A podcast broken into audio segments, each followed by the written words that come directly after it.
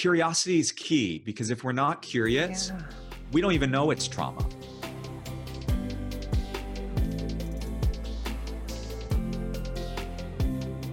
Hey, everybody, welcome back to Tales from the Journey. I am Stephanie Zamora, and today we are here with Johnson Chong, who is the best selling and award winning author of Sage Sapien, a shamanic guide, a speaker, and a transformational coach who has just an amazing body of work and such a great story to share with us today. So, Johnson, thank you so much for being here. Thanks so much, Stephanie, for having me on your show. Yeah, I would love to start with you sharing just a little bit more about yourself and what it is that you do. That's always an interesting question, right? What do you do? um, so, yeah, I guess I can start by you shared a lot of the broad strokes and the themes. And I suppose you can say that I work with various types of alternative modalities and tools to help people remember themselves. And I have been working with a large community of people that have spanned across more corporate types of people to more freelancers, men, women, mainly women. And so actually for 2021, my focus is actually more on the LGBTQ plus community and really honing in on this concept of karma and working through the unconscious karma that we carry.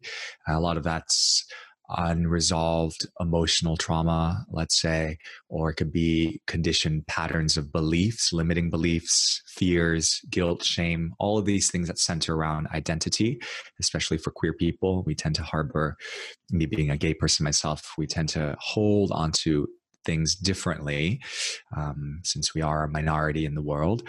And so, really helping people break through that so they can come into a place of self love, acceptance, more inner freedom, and joy. No matter what goes on around us in the external world. So that's yeah. the bulk of what I do. Yeah, so powerful. And I love what you talk about on your website about different types of people that inherently go against the grain. And I know that that was something that was true of you, what it sounds like, what I've read about your story when you were a child as well. And so I'd love to kind of go back to the beginning of your story, what your childhood was like, who you were, and, and kind of start there. Sure. So yeah, I was a very unruly child. I, I, th- I think there was always something innately within me that questioned everything my parents said and did and everyone around me. I think part of that was also my environment. I grew up in New York City. I was actually born and raised in New York and and then in Brooklyn there's just so many cultures. You have so many different sounds and accents and subcultures.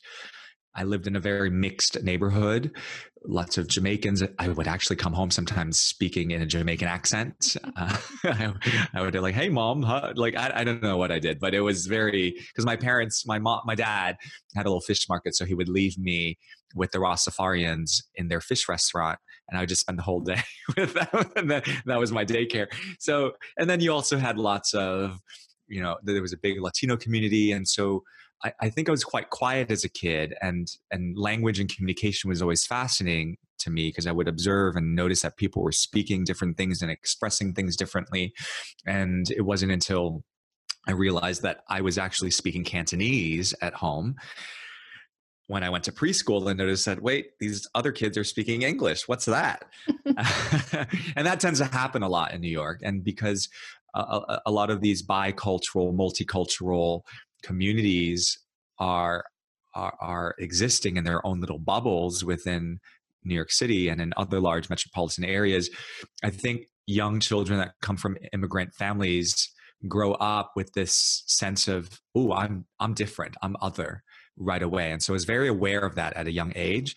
And then throw in the sexual orientation later on, and then realizing, oh, I'm even more other than this other cultural thing. So yeah. not only did I realize, oh, I'm this Asian American kid, when I step into a room, I'm very aware of that. And then wait, now I'm I'm, I'm gay as well. I, I'm attracted to boys.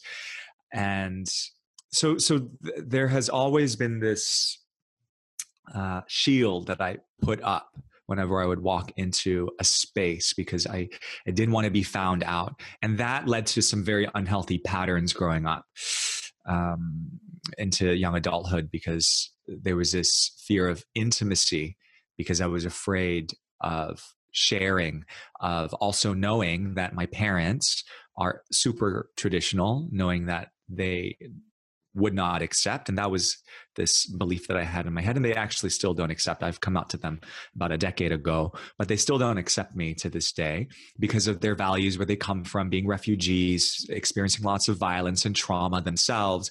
You know, they had a very violent past. So, uh, and then having to work through all that and understanding where where they've come from and how they've parented me because because of their violent upbringing, I actually also experience a rather tumultuous you know physical mental emotional verbally abusive uh, yeah. upbringing. So i mean it, it's just lots of things to unpack um, that i've had to do over the years. And I, mean, I think every queer person's journey is a little bit different. Some are more fortunate and they have a very accepting family and others are less so.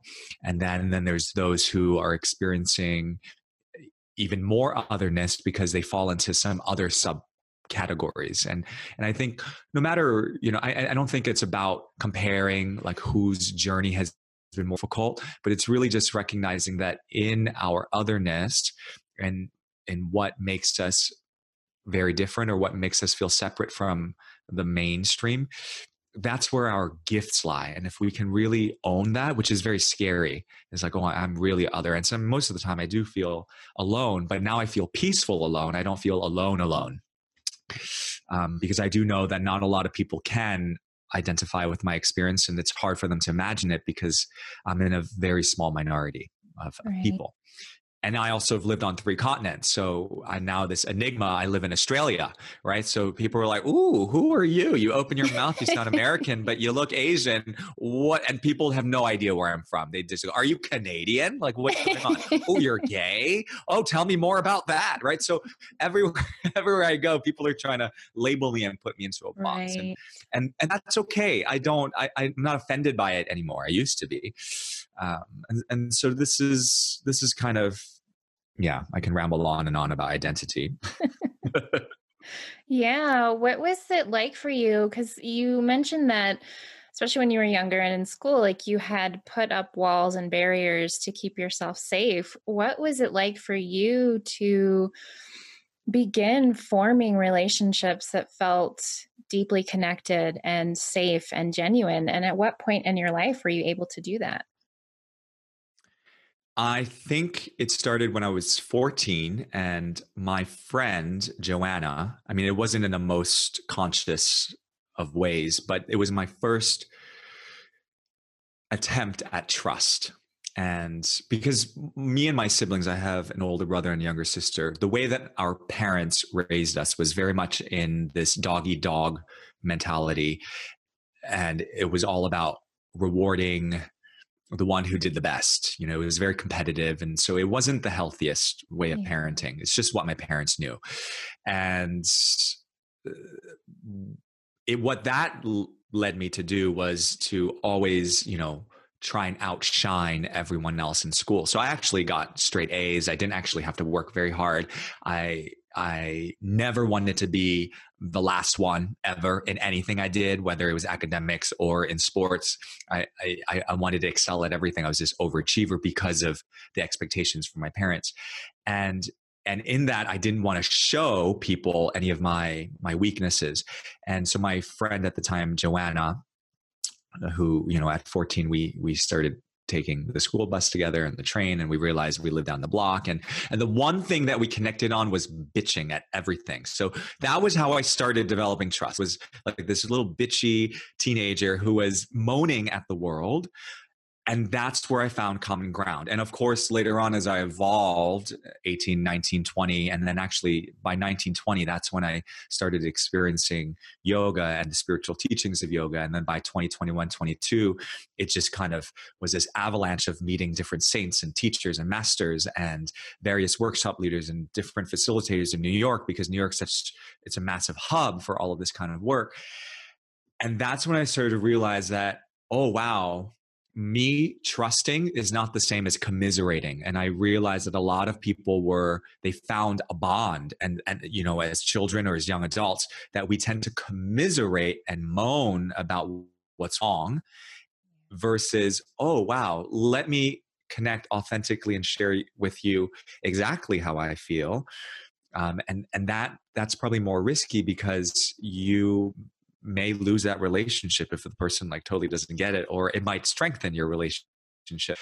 Um, and and it, I, I think it took a while for me to understand what intimacy with myself is was um, and how to develop that further and i think a lot of it required separating from people and separating from unhealthy relationships and i i could see that over the years and I actually I don't talk to that high school friend anymore. Not because there's anything wrong. We've just grown apart, you know, um, and and our different, you know, we have different interests and hobbies. And I started to notice that my the friends and the people that I would keep around share a, a more common understanding that we are having this human experience as energetic beings, spiritual beings, and that there are certain things that just don't have a grip or hold uh, an importance even. And so it, it, doesn't make sense for me to keep people around that still put certain weight on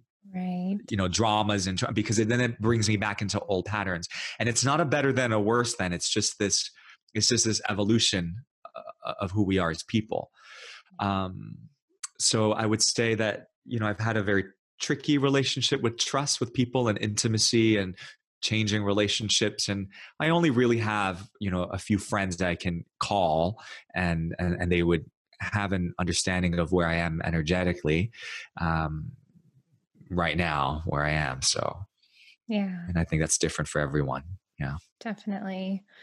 What was your process of like you mentioned the sense of being other and having a family system, a family home that was very like, you should look and behave these ways. Like, there was a lot of expectation around who you should be when you were younger. What was it like for you? Did you conform in any ways? Did you shut down any aspects of yourself? And for how long, if you did? Ooh, yes. I think that, well, in Chinese culture, there's the concept of filial piety, which is very much paying respect to your elders.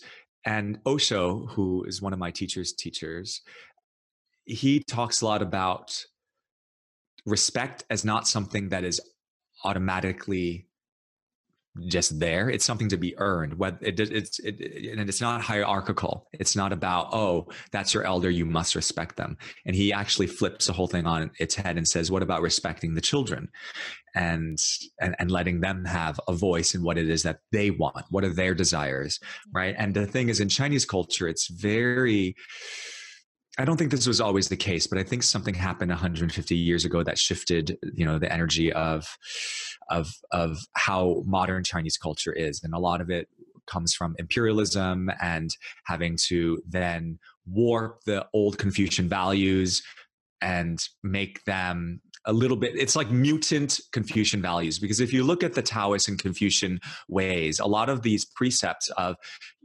paying respect to father as the sky and mother as the earth. These are very shamanic principles that you see in indigenous cultures, except there's not such a attachment to what that means. Whereas when you say these phrases, well, well, my parents would say it like, you must honor me as the earth.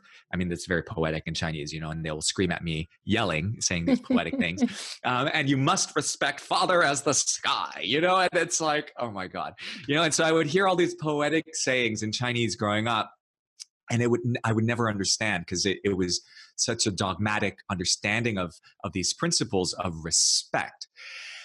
And I think I picked up at a young age that their expression of these phrases was colored by some sort of pain and hurt in them that I didn't quite understand. And it was only when they would melt down because they were totally overwhelmed and they would never express their feelings that they would then start talking about their past with communism and you know all the things they experienced with you know my dad's mom getting murdered and and you know family turning on each other just to stay safe and Yeah. and then having to flee and run from people because they would get killed and then having to swim to hong kong and, and like all these crazy crazy things. Um, and and i i remember going oh wow. Okay i've never i've never experienced that. Okay i can sort of start to see where they're coming from why you know hurt people hurt people. I i, I got mm-hmm. that at a young age that they're hurt and they're still hurt and they're hurting me not knowingly. And i and and so part of me knew this so i could empathize with them but also that was like the adult soul version of me that kind of saw things from this very zoomed out perspective because I, I just had these insights as a kid. However the child human version of me was like oh no but i want mommy to hold me in the way that i see Right. other mothers holding children. My mom never really you know my parents weren't physically affectionate. I want my father to you know be more present. You know he was very much checked out most of the time and just providing being the breadwinner and not really emotionally involved with us growing up. So i wanted my parents to be a certain way um, but they weren't. So i had to hide those parts of me that wanted. And i think because i knew that if i showed actually when i did show desire that i wanted something i would get either smacked or shut down or you know so it was a big no. And even though the other part of the, my the higher more evolved consciousness aspect of me that was picking up on all these things as a kid knew that this wasn't the truth it, it, i still let that the, the the victimized part of me take over and that pretty much governed you know my life as a young adult. So I, I think it wasn't until my early 20s that i started to unravel that you know big ball of repressed emotions. So it, it took a while you know? And, and i think i'm quite fortunate because some people don't do that work until they're like in their 40s or 50s and and i was really fortunate to have role models and guides and mentors at a younger age to point me in the right direction.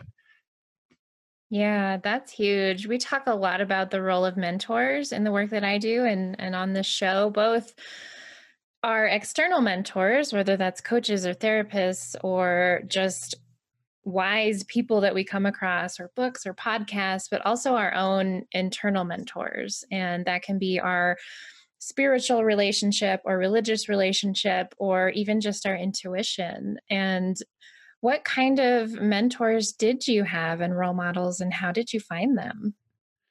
Well, I it's okay. This is part of the whole inner rebel thing that I experienced as a kid. Mm-hmm. Even though I wanted mom and dad's approval, there was this part of me is like, no, I'm going to do what I want. So I left for acting school, which was a big no-no in my family. So I went to go study theater because it was the only place that I felt like misfits belonged. I mean, you you look at shows like Glee and all these types of shows where where the theater kids are a little bit you know mismatched right? And, and so I, I felt i found comfort in that. And so I, I went off to theater conservatory for four years and it was actually there that i was exposed to yoga and to various mind body somatic practices.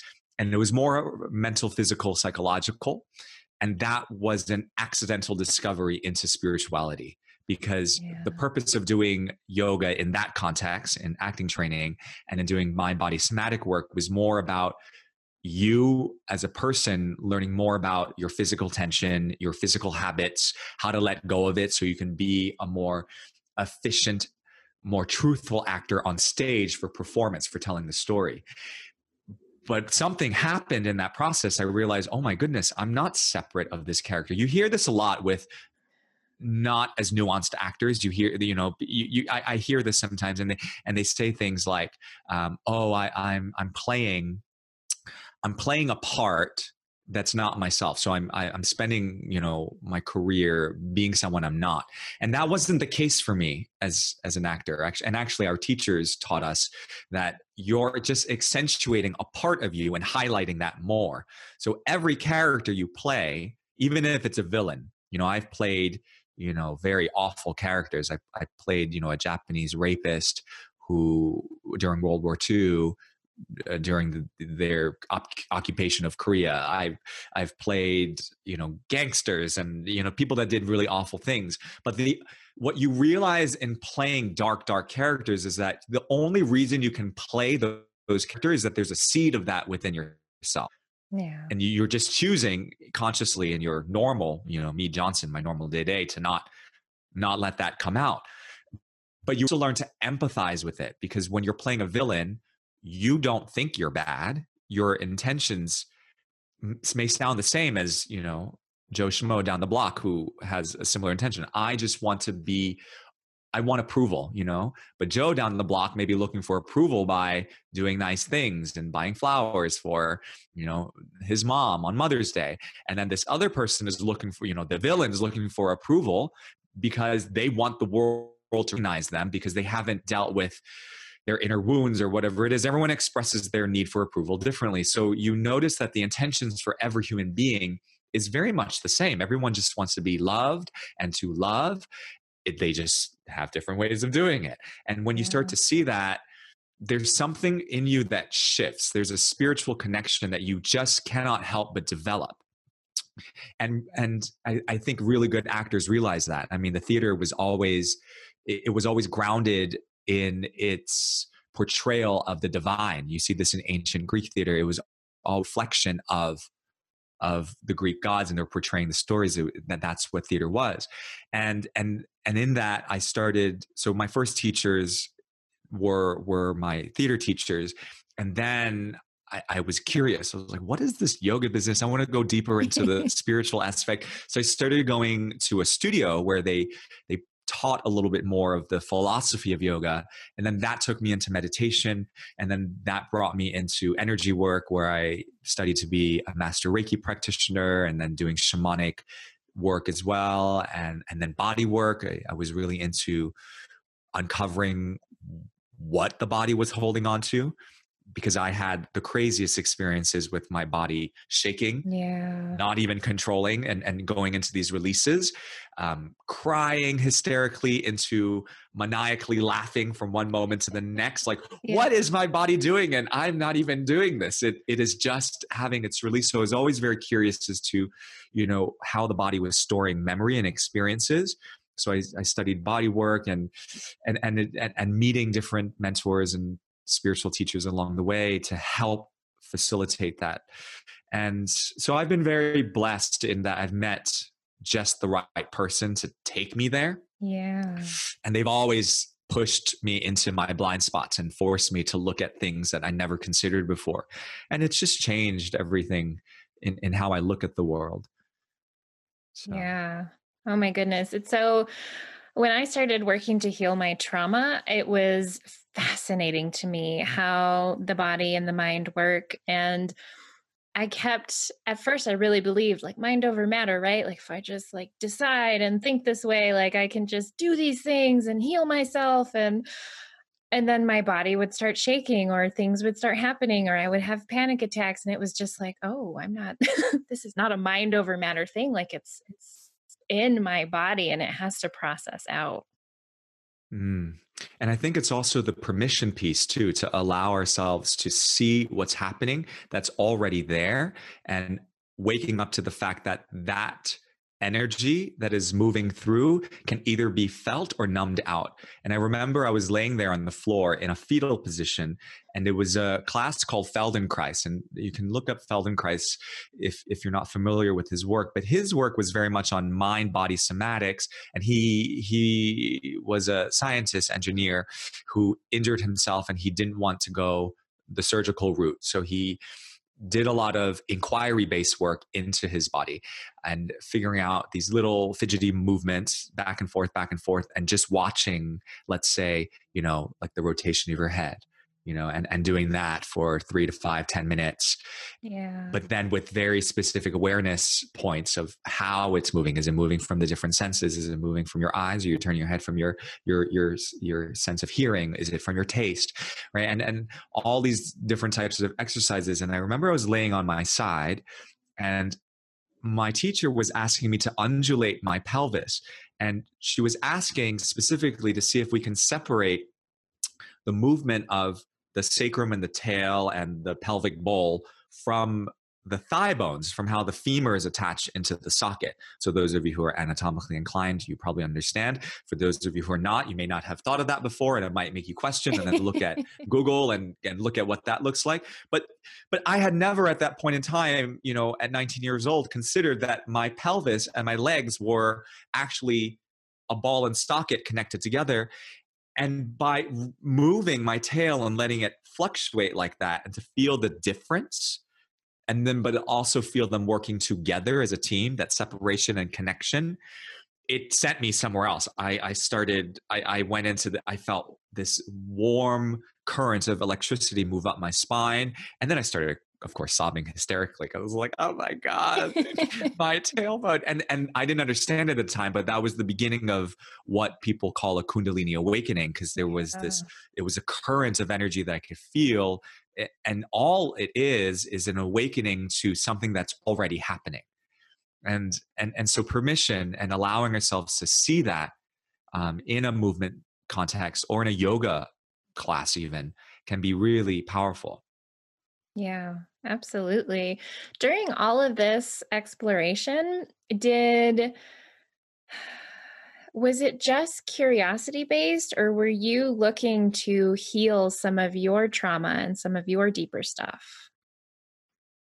I think at first it was about curiosity because in acting school, the first thing they teach you is the what if principle. So, what if you were Adolf Hitler and you had to play him as a as a character? What if you were a parent who lost all your children during the plague in the middle ages? I don't know whatever it is right? So it, it, you have to be curious as an actor. What if i were this person who seems so different from me? And in wanting to understand that you realize actually there are certain parts of you that you can find within that character.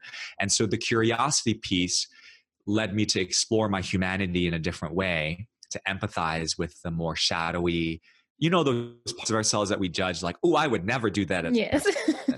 you know i i would never you know? Okay you you you say you would never but you weren't you know? Like i'm trying to think now like uh, once in school i had to play this um, you know the the the myth of jason and medea. In mm-hmm. in ancient Greek mythology. So there was this contemporary Irish version written by Marina Carr. It was called The Bog of Cats, and I I don't know why I got cast as like this Irishman on this like I thought I would be cast in the ethnic show, you know, but I got cast in like the Irish show. I was like I had to put in this Irish accent. I was like, all right, whatever, colorblind casting. Here we go. So here I am, this Irishman, um, and he there's this there's this whole like um, rivalry between um, the character who's the Jason equivalent and uh, the Medea equivalent. I can't remember their the characters' names anymore, and they're fighting over like custody of the child, and and the the wife, you know, does all these awful things. She even burns down the caravan and like kills her kid you know and and and you we we say that we would never do those things but we don't necessarily know the kind of history the kind of karma that has led that character to do such a heinous act but in the moment th- those were her decisions. They were not the best decisions but it comes from a whole history of unresolved issues. And i think that is what you learn as as a as a performer. You learn to empathize with these really dark parts of yourselves and you don't judge it because that's not your job. Your job is not to judge it. Your, your job is to bring it out so other people can see it and reflect on it and go oh right what was the question again? I can't remember. well, eh, you kind of answered it. So it was it began curiosity based. So I guess the the question would now be at what point did you start to realize like you're doing your own healing and growth work? I think it was when my second year acting teacher sent me to the therapist. He's like, you need to go to therapy. I was like, what? How dare you? Right? What do you mean I have to go to therapy? So what happened was I was in, I was failing basically. We we were all put on probation. We were in this again competitive environment where we there was a cut system. We entered with 22 people into a very competitive uh, conservatory environment and we graduated with 15 you're all put on probation for the first year by the second year i was still on probation if you're on probation for two more semesters you're out and i would go oh my god i can't i can't get you know that would be a no-no um, so here I was, I was overachieving again. I'm like, I'm going to prove to everyone that I'm not going to fail. So instead of presenting uh, one final scene for the end of the semester, we're doing Chekhov. And Anton Chekhov wrote very bleak plays that reflected, you know, Russian, like just the Russian like life, you know, out in like this, just just harsh, harsh, uh, bleak, uh, melancholic characters who were alcoholic, who had gambling issues. Like he wrote wrote like really dark um, things um, in, in, seemingly very ordinary um, life. And that was what was really disturbing about a lot of his work because it was quite ordinary. And so I decided to do three scenes with three different scene partners back to back to um, to show that I was good enough, right? And and what happened was because I did three back to back scenes, I started to and I was playing this character Ivanov, who ends, you know, the climax of the play is that he feels super despicable as an awful human being because he hurts his wife so badly. He cheats on his wife with this like young maid. He has gambled all his money away. He's married his wife who's Jewish for her dowry and he himself has no money and he's borrowed all this money that he can't return. And so here he is having this affair. He hates his wife and resents her because because she had to convert to be Christian her family disowned her and so he now has no dowry he has no money he's broke and he resents the wife they're not in love and she's sick. You know she has like this you know eh, eh, she has this like uh, disease that is basically terminal. And so he he goes into this this space where he basically insults her and says you're gonna die and starts calling her all these like awful racial slurs and then he realized, oh my God, what am I doing? I'm a terrible human being. And at the end, he has this meltdown. He goes, oh my God, I'm a terrible human being. being. Will you forgive me? I'm despicable. I'm awful. I'm awful. I'm awful. And I literally felt that because of what I was going through at the time. I felt mm-hmm. Johnson's an awful person for hiding from you know I, I, was still also hiding. I was trying to be like straight and like be like this straight actor you know? You know i'm hiding from people. Um i'm i'm hiding from you know I'm, I'm not telling people about you know my family. I'm still like repressing a lot of my my emotions. I feel terrible because i feel that you know my acting professors think I'm a terrible actor. Um, and, and so I actually feel like a despicable human being. And so then the two merged, and I literally didn't have a meltdown as the character. I had a meltdown as yeah. Johnson. And I went into this like state where I was curled up into a ball in, in the acting studio, shaking and convulsing because I, I got the character confused with me. And it, it became a bit psychologically damaging to the point where I couldn't leave that emotional state. And, and, the, and everyone realized in class that something was wrong here. I was no, like there was not the separation, the safe separation of actor and, and character. And, and my teacher literally gave like the whole class a talk about acting is not you know a psychological therapeutic release. If you have issues you need to go see a counselor or therapist. And i felt even worse. I was like oh right. my god. So then he sent me off to the therapist and i did. And i actually didn't find it helpful because um, in therapy they kept me diving into the past and analyzing and I'm already a very analytical person.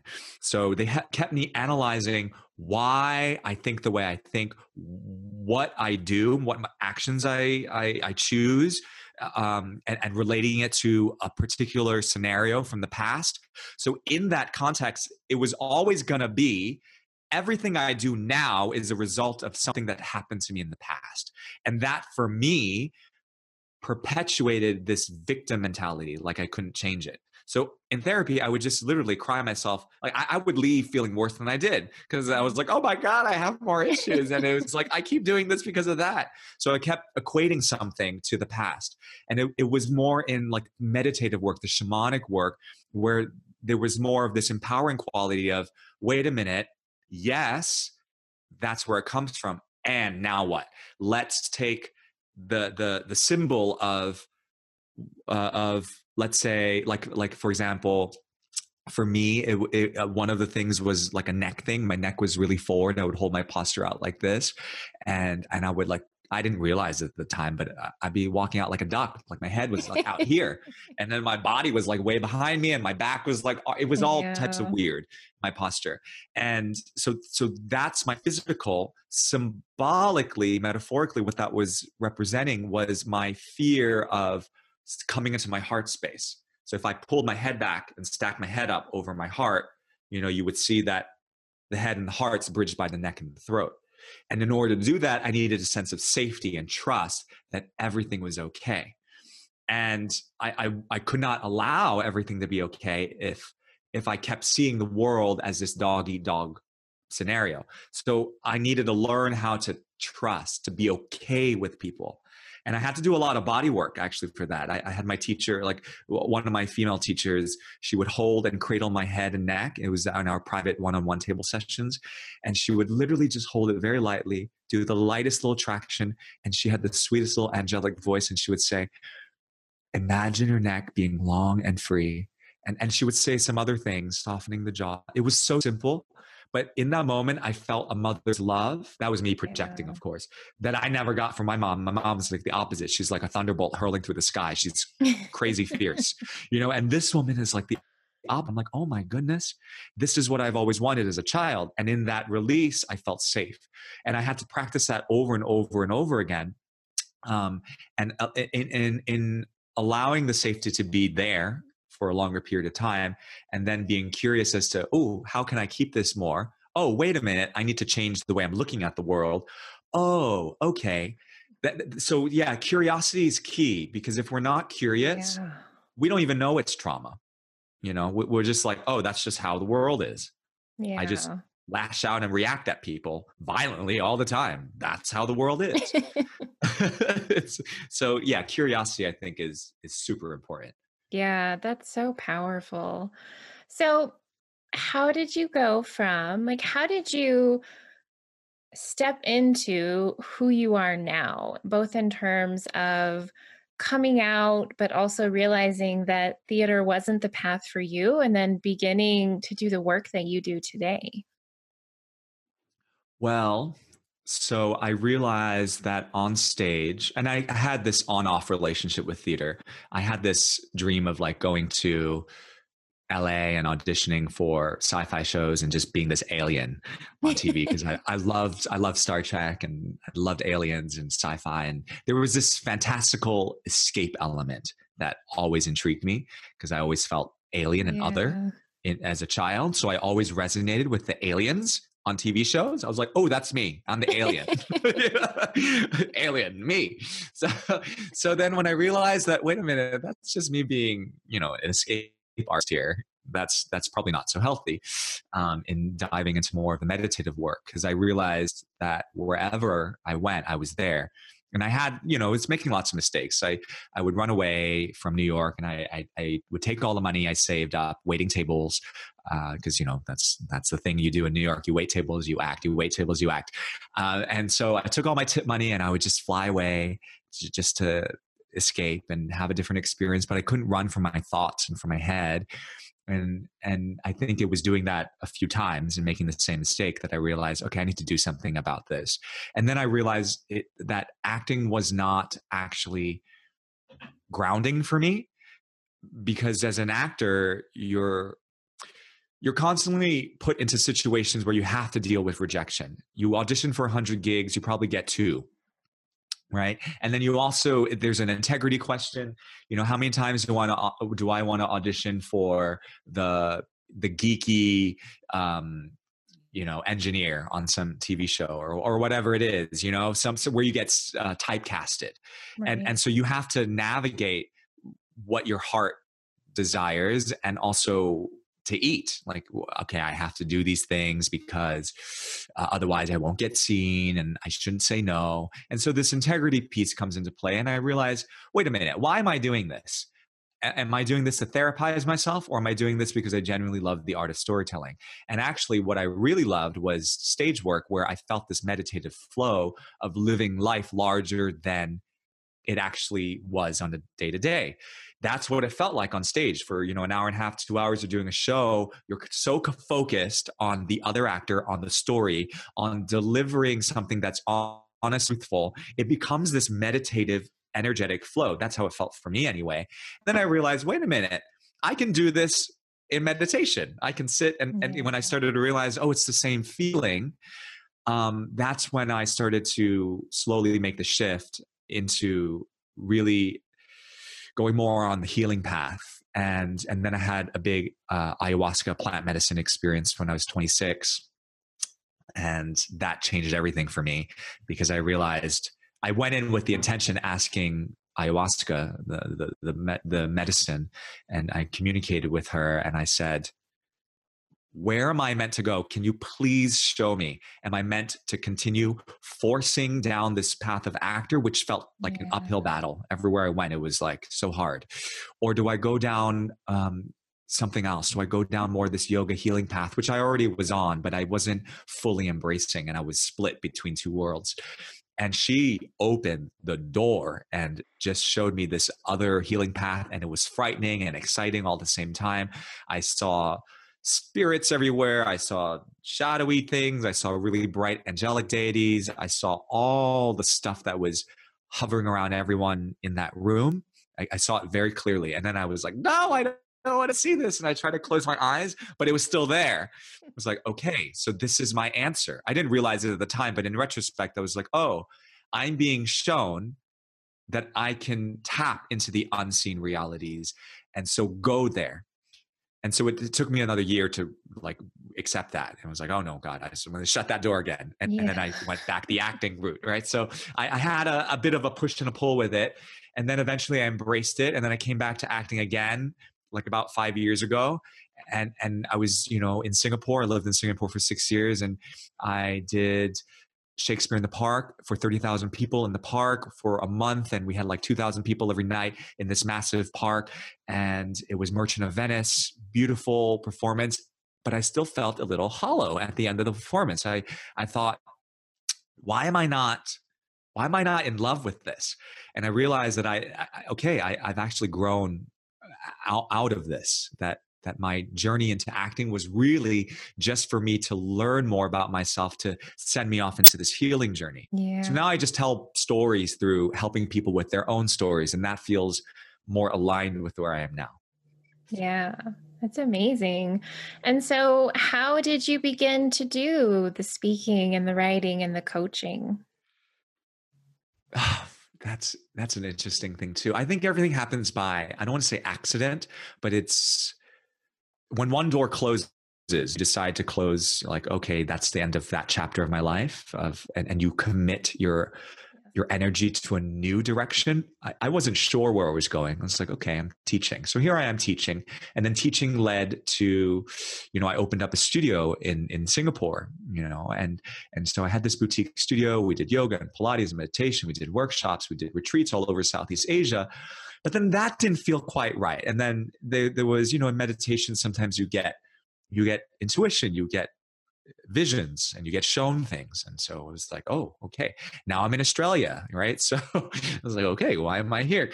And and and i've learned that whenever i get shown something or or or experience something sometimes it comes through feeling in the body and it's just this this download of feelings. It's like a like a picture book like a cartoon book of this is where you must go. You don't know exactly where you're going to go, but if you don't listen, it, it's gonna it's gonna feel difficult. And I've learned that, and I, have gone, I, have I've heard and I've listened, and then I've shut the door. I'm like, no, no, no, I don't, I don't want that. and my ego goes, no, no, I don't think so. You must be wrong up there, right? But but I I I think a lot of the the writing and the it just it was again it was intuitive. It was it was inspired from a place that is other than my own and and like i never well a psychic once did say oh you're going to write a book. This was like in my 20s i'm like what are you talking about? No no no no this is crazy. So but then in the moment i was like oh wait something's coming. Something's coming in and and telling me to to go into it. Because i was actually i started writing um I was writing something more for a training manual for meditation teacher training.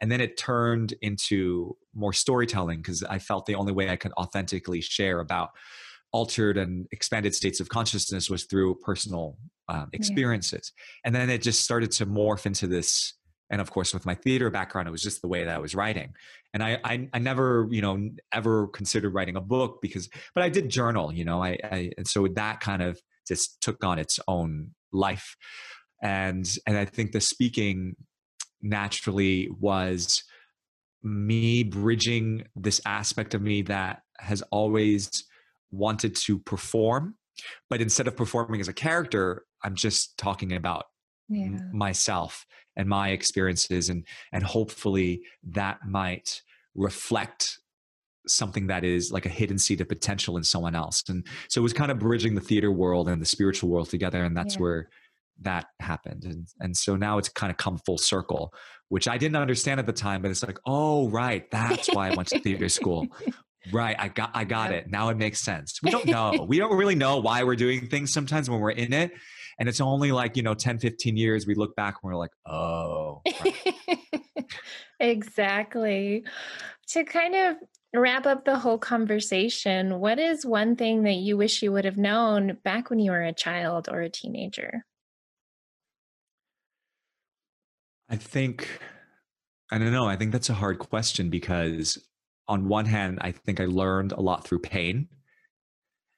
And then on an on an, on another hand, if I were to go back and tell young Johnson something, it would be to to trust with more ease that the universe has got your back, that pain is temporary, right? The sensation of getting your heart broken by your parents or from a future lover or whoever it might be, from not getting the thing you want trust that it's going to be okay that you that the world is actually a safe place and i think that piece of, of safety if we all if we all just realize that it's not the way that we make it out to be because it's it's what we're projecting out into the world then then we allow ourselves to do more. We, we could because if we're not safe we can't create because we're we're in this fight flight mode